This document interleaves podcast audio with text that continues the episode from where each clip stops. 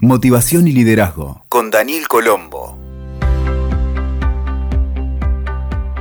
Hola a todos, bienvenidos nuevamente a nuestro podcast con temas de motivación y liderazgo. Hoy tengo la oportunidad de invitarlos a compartir una entrevista que he grabado con Borja Vilaseca. Probablemente muchos de ustedes lo conocen, otros no.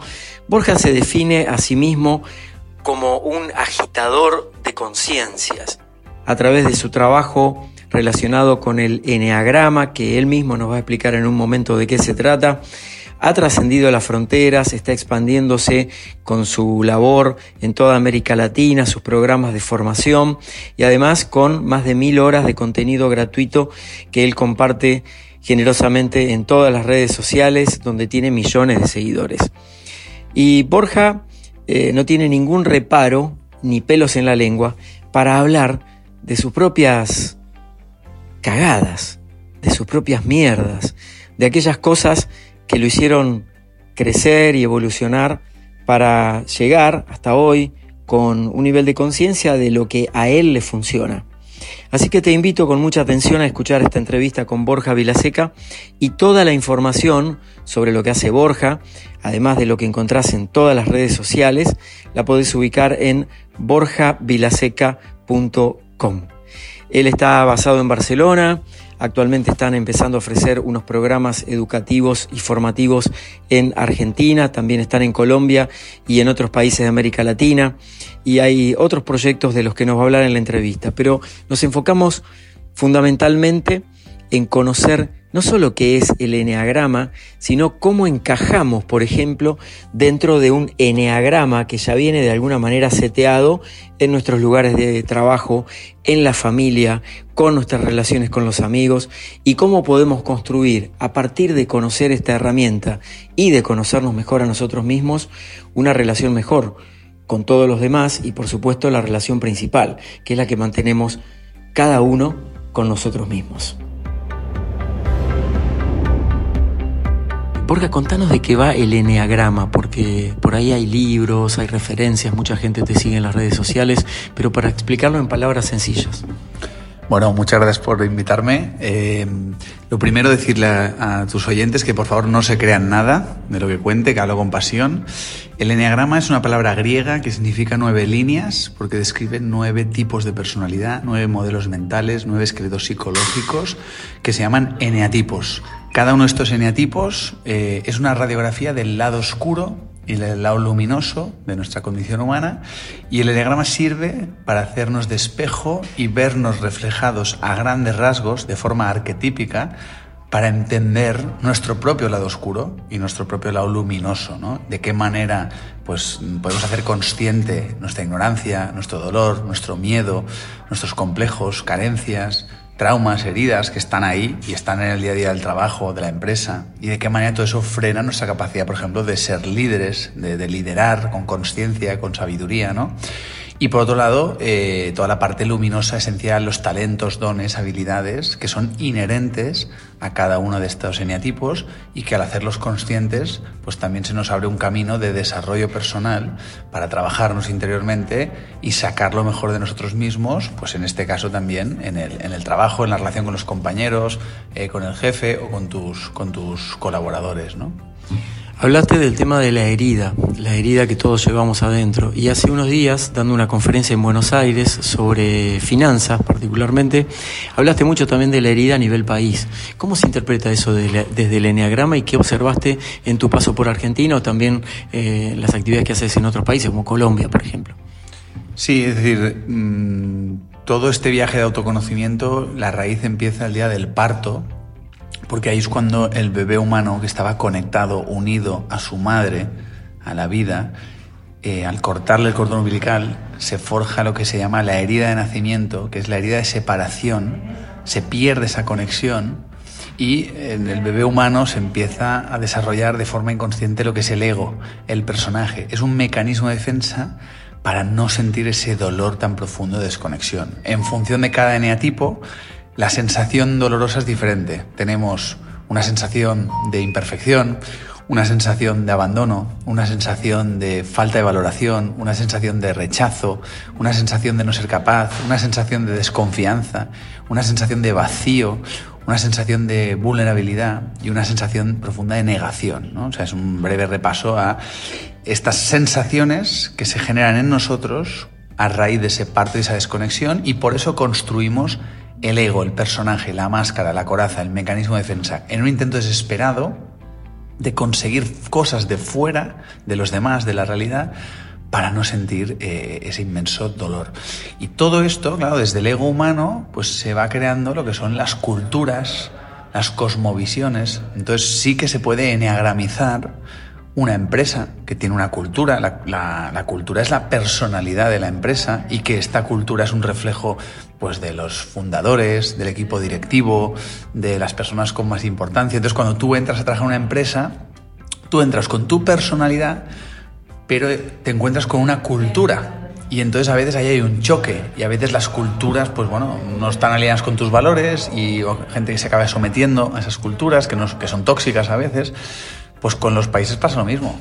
Eh, cada país tiene su propia cultura y la cultura es la personalidad del país y también pues esto es algo que tiene que ver seguramente con, los orígenes, la historia, todo lo que ha venido sucediendo y que esa cultura pues acaba imprimiéndose en forma de condicionamiento, educación y eso genera un comportamiento eh, generalizado social eh, que marca la vida de las personas, ¿no? Entonces, pues bueno, al final cuando vas a entrar y hacer un autodiagnóstico en una empresa o también en una comunidad o en un país, pues sí, se puede utilizar el enneagrama para ver eh, por dónde cojea y, qué tipo de herida se está poniendo de manifiesto en cada momento para, transformarla. ¿Qué observaste, por ejemplo, en Argentina sobre la herida de Argentina como país? Bueno, aquí ya es una apreciación personal subjetiva, eh, pero bueno, yo me lanzo y a ver si tiene, a ver si tiene sentido lo que digo, ¿no? Enneagrámicamente, eh, esto lo he consensuado con gente de aquí también, ¿eh? Enneagrámicamente, Argentina culturalmente podría ser un eneatipo 4. El eneatipo 4, eh, la herida es la sensación de ser menos. Esto es muy inconsciente, ¿eh? o sea, en lo profundo de la nación hay un complejo de inferioridad, una sensación de ser menos y eh, como un aspecto de rechazo, como sentirse rechazado, ¿no? Y entonces, ¿eso que genera? Pues que se cree una cultura egoica donde la personalidad de la nación es que somos todos muy especiales, únicos, originales, creativos, no hay nadie como la Argentina, nos creemos el ombligo del mundo, pero fíjate que en el fondo es una paradoja, porque me siento muy poquito, pero inconscientemente, y lo que se ve en la superficie es como que aquí somos, bueno, y, el argentino, ¿no? Que, tiene ese... Estoy generalizando, porque me has hecho la pregunta, ¿eh? A nivel cultural, que nadie se me ofenda, no se, cree, no se crea nada. Una cosa es la Argentina, otra cosa es tú como, como ciudadano de este maravilloso país, ¿no?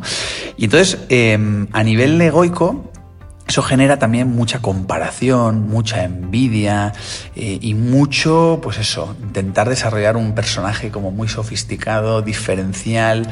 Da también muchísima, muchísima, muchísima introspección y autoconocimiento y psicoanálisis para ver de qué manera puedo mirar dentro y sacar algo profundo dentro de mí que, que me diferencie, porque necesito diferenciarme y llamar la atención. Y a veces lo hago a través del drama, del victimismo. Entonces, un lado más oscuro es que también hay muchísima, muchísima dependencia emocional eh, culturalmente entre las familias, los ciudadanos y también de cara al Estado.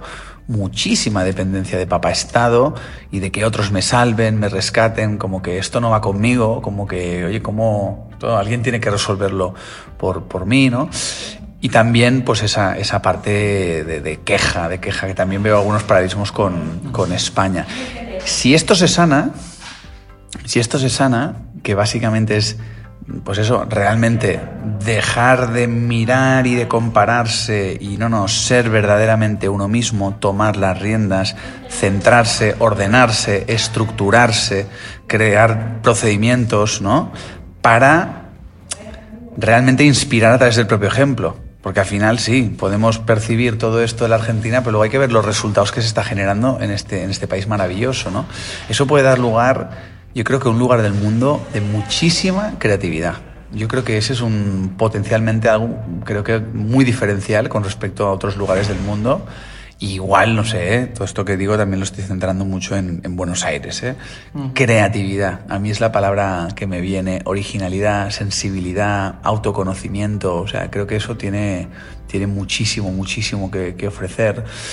Y, luego la independencia emocional, ¿no? Eh, y matar a papá y a mamá, y a papá Estado y a mamá corporación, ¿no? Creo que ahí tienen un gran, un gran desafío. Por eso fuimos a tocar el dedito en la herida, en la llaga, y hablamos de un tema peliagudo, que es la inteligencia financiera, ¿no? Que, que bueno, pues toca muchas, muchas llagas, ¿no? Creo que en esta cultura. Y, esto es algo que se puede extrapolar ¿eh? también a otros lugares, pero bueno, no sé, me, me viene un poco eso como perdona, ¿eh? un prejuicio consciente, un, pero ya no estereotipo desde fuera, sino desde dentro. Porque yo la imagen que tenía de Argentina desde fuera eh, era precisamente esa sofisticación, ese enaltecimiento, ¿no? De esa vanagloria que, que a veces pues eso, es la personalidad, lo que parece ser, pero luego cuando vas rascando y ves la realidad ves, ves a la sombra, ¿no?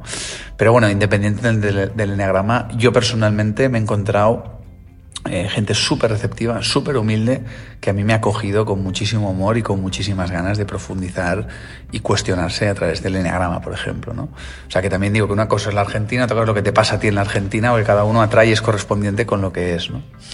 Hay un proyecto educativo en el que estás trabajando que se llama Terra y hay una metáfora muy linda a través de la cual la contás que me gustaría si la puedes compartir, que es la de sembrar las semillas y los jardineros. Mm. Bueno, para mí básicamente eh, todos los seres humanos nacemos, volvemos a ese parto, como una semilla y en esa semilla está contenido eh, algo innato, que es un potencial. Por ejemplo, tú tienes una semilla de rosa, pues cuando florezca florecerá una rosa, no una margarita pues los seres humanos igual. Cada ser humano es una flor única e irrepetible. Pero pasamos por un sistema educativo industrial que es como un gran invernadero y nos dice a todos el tipo de flor que hemos de ser y nos adoctrinan, nos condicionan, nos programan socialmente, culturalmente para ser de una determinada manera. ¿no? Y la idea de Terra es que se encuentren los niños con esta tierra fértil, con jardineros que les van a acompañar, no para darles una mentalidad determinada, sino para permitir que se pueda realizar el proceso de educación, que es extraer el potencial que está dentro para que cada niño con 18 años se haya convertido en quien verdaderamente está destinado a ser, ¿no? Y, tenga pues una muy buena educación emocional, espiritual, financiera, emprendedora, tecnológica, eh, pues eso, em, comunicativa, social, tecnológica, ecológica, artística. Es decir, que al final la semilla pues vaya simplemente pues siendo regada en diferentes dimensiones que van a componer la vida de un ser humano independiente de cómo sea el mundo dentro de 20 años, pero que el proceso de educación, el protagonista, el verdadero protagonista sea el niño y no el adulto que está educando al niño. Y por supuesto sin notas, deberes ni exámenes y no prepararlos para la universidad tradicional, que para mí ha quedado obsoleta. Esto de tener un título universitario pues ya no, no garantiza nada. Y bueno, pues, pues para prepararlos para la vida, para que puedan ser felices y educarlos para que sean, educar para ser, ¿no? Y vivir conscientemente. Y hay otro proyecto que está en marcha en Argentina que es la Academia. ¿Por qué no contás un poco de qué se trata? Porque la verdad que me resultó súper inspirador. Bueno, la Academia es un movimiento ciudadano compuesto por más de mil voluntarios. Estamos en seis países, en cuarenta y pico ciudades. Estamos en Buenos Aires y en Argentina. Y básicamente eh, son 100 horas de educación emocional y emprendedora para chavales entre 18 y 23 años, completamente gratuito. Y tienen además su propio coach para hacer procesos individuales. Y básicamente los chavales sensibles, inquietos, inteligentes, pues se apuntan gratuitamente, hacen todo este proceso que dura nueve meses y básicamente desaprenden lo que se les ha enseñado en la escuela tradicional y aprenden a aprender para poder prosperar y adaptarse a esta nueva era, pero con una muy buena base de educación emocional y emprendedora para resolver por sí mismos sus propios problemas existenciales y sus propios conflictos emocionales, laborales y, financieros. ¿no?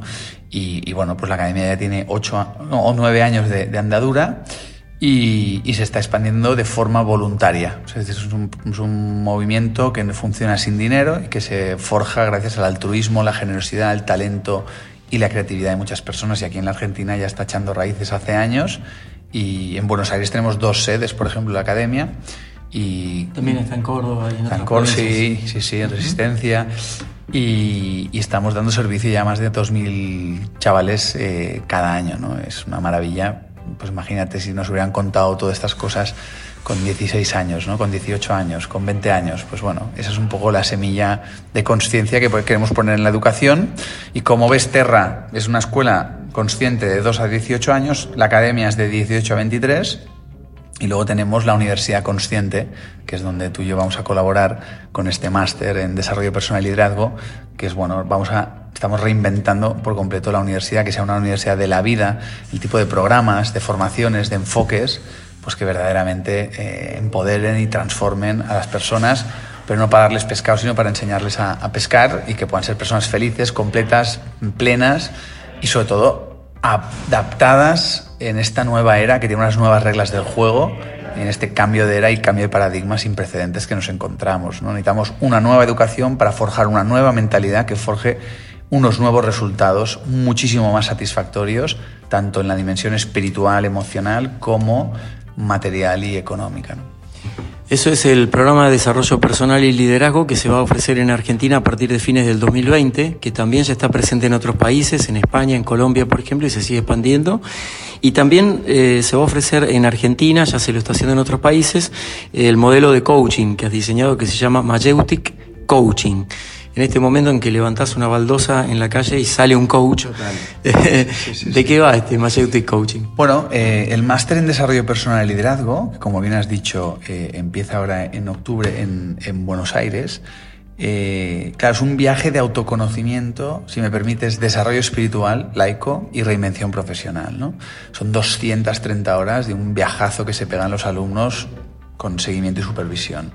Y básicamente es un proceso de despertar y transformación. Entonces, muchos alumnos al acabar nos pedían profundizar en la herramienta del coaching porque veían en el coaching, que está muy prostituido, como dices, y muy de moda y, de todo, pues nos pedían simplemente poder interiorizar esta herramienta, que es fantástica, para ellos tener una herramienta con la cual seguir sumando ese proceso de despertar, tanto en su entorno como seres humanos, como a nivel profesional en el caso de que alguno quisiera ser coach. Y de ahí, porque me lo pedían, pues nació el Mayeutic Coaching, que viene de la mayéutica de Sócrates, que es básicamente acompañamos a los alumnos en un proceso de coaching grupal donde recorren los fundamentos esenciales de la filosofía de Sócrates, que decía que no se puede enseñar la verdad, simplemente pues podemos ayudar a las personas, acompañarlas para quitar los obstáculos que les impiden ver la verdad por sí mismos y resolver por sí mismos sus propios problemas y conflictos, sin adituras, sin añadidos, simplemente yendo a la esencia de, esa mayéutica maravillosa que es el arte de cuestionarnos y ver las cosas con otra perspectiva. Y bueno, pues a raíz del éxito que tuvo en, en España, pues bueno, pues, pues como los proyectos que montamos son todos con vocación iberoamericana, pues también los estamos trayendo y me consta que en julio empieza la primera promoción aquí en, en, Buenos Aires y los profesores todos son locales, todos son argentinos, todos son gente que tiene sus proyectos aquí, porque creemos muchísimo que al final hoy el talento es local y es la propia gente de su propio barrio, comunidad y país la que más puede y debe inspirar a los ciudadanos de su, de su, país. Nosotros simplemente queremos aprovechar la lengua y el idioma pues, para crear esta universidad iberoamericana. O cuanto más seamos y más grandes, pues más influencia tendrá este despertar masivo, este mensaje en el que creemos. Y antes veremos su reflejo, que será el cambio social y sistémico. ¿no? Y para terminar, ¿cuál es tu máximo desafío como formador de tanta cantidad de gente o gente que te sigue en las redes sociales, siguen tus videos, tus audios, tus podcasts y demás? ¿Cuál es tu mayor desafío personal para no corromperte, para no correrte el camino? Es un gran desafío. Yo sí. en lo personal lo, lo, me lo planteo diariamente también. No, y tanto y tanto, Juanín. Y... A ver, yo la fortuna que he tenido es que, eh, como te conté, eh, toqué fondo muy joven, con 19 años, y entonces todo esto, esta pasión desbordante nace de, de, del pozo en el que vivía, de ese momento de oscuridad, y ahí estuve 5 o 6 años hasta que finalmente apareció el Enneagrama con 24 y luego las enseñanzas de Gerardo Smelding con 25, un colombiano maravilloso, y viví un despertar que me cambió por completo la forma de pensar, la mentalidad, la forma de sentir y muchas otras cosas. Y ya desde muy jovencito, pues debido a ese sufrimiento, me lo cuestioné todo, cuestioné el sistema, nunca me adapté y encontré muy joven mi vocación de servicio. Para mí es una vocación de servicio, es un propósito que me ha elegido a mí. Yo soy al final una marioneta en manos de la vida, soy un instrumento y claro, llevo 15 años dedicándome 24 eh, horas, 7 eh, días a la semana, 365 días, porque es mi gran pasión, evidentemente compartiendo con mi vida personal, mi mujer, mis hijos, mis amistades, eh, el deporte, mis hobbies, pero es una gran pasión que me siento muy afortunado. Entonces, llevo tanto tiempo ya con esto que, no sé, si no me he corrompido ya con las oportunidades que he tenido, porque la vida te tienta de todas las maneras, pues no sé, espero no, no sucumbir ahora, que bien entendéis, pues claro, con las redes sociales esto se magnifica, cada vez todo va más, pero no sé, yo considero que sé quién soy, eh, sé quién no soy, sé cuál es mi lado oscuro, sé cuál es mi lado luminoso y me lo despersonalizo todo, porque al final vuelvo a esa semilla. No tiene ningún mérito, o sea, está todo dentro de mí, nací con ello. El único mérito es descubrirlo, desarrollarlo y ponerlo al servicio de los demás y dar gracias, dar gracias por todo lo que está sucediendo. Pero yo creo que el valor más importante en mi vida es la integridad. Es decir, yo siempre lo digo, es que no tiene sentido si no. O sea, yo soy el primero que si me desvío del camino, no hace falta que nadie me lo señale, porque por mi forma de ser yo ya me automachaco y me autocuestiono y me autocritico por mi personalidad, porque si no, no tiene sentido. Es decir, no, para mí este nuevo paradigma se forja desde la coherencia, desde la integridad, y yo soy un ser humano, resbalo, tengo ego, me perturbo, estoy aprendiendo, pero intento incorporar todo lo que puedo de eso en mi discurso y al final pues la gente que me conoce en el personal y profesional pues ya, ya, ya, ya sabe por dónde voy, ¿no? Pero sí, para mí en este nuevo mundo, en esta nueva sociedad necesitamos referentes que muestren su lado oscuro, su debilidad, sus mediocridades, porque que tire la primera piedra el que no sea humano y no se equivoque y no tenga lado oscuro es muy fácil, ¿no? En estas entrevistas, en YouTube, en donde sea solamente mostrar lo luminoso, pero no sería honesto, al menos por mi parte, que no soy ningún iluminado, ningún gurú, ni ningún ejemplo de nada. Sí que cuento con una pasión desbordante a la hora de comunicar porque es un mensaje que a mí me ha transformado, que veo los efectos y resultados en mi vida, que veo el impacto que está teniendo en la gente que muy humildemente pues es alumna y, seguidora de, estas enseñanzas que son universales, que son de la filosofía perenne, yo simplemente las intento explicar de la manera más sencilla posible o las explico como a mí me hubiera gustado que me las explicaran mientras hacía mi proceso, que no se acaba nunca, y a partir de ahí, oye tú, pues eh, también rodearte de personas que te conocen desde que eres chico y se descojonan de tu personaje público y te ponen en tu sitio cuando, cuando tienen que, hacerlo, ¿no? Pero bueno, ahí estamos, ese es el gran desafío para mí. Les quiero remitir, todo está en... Eh, bueno, y si alguien le ha motivado esta entrevista y quiere saber más, en borjavilaseca.com. Ahí tienen, bueno, materiales gratuitos, conferencias, artículos. Me han dicho que ahora mismo tienes de estar más de un año para consumir todo lo que encuentras de gratis en, en, mi página web y en mis redes. O sea que para quien quiera empezar, pues les animo corazón que le echen un vistazo. Escuchaste Motivación y Liderazgo con Daniel Colombo. WeToker. Sumamos las partes.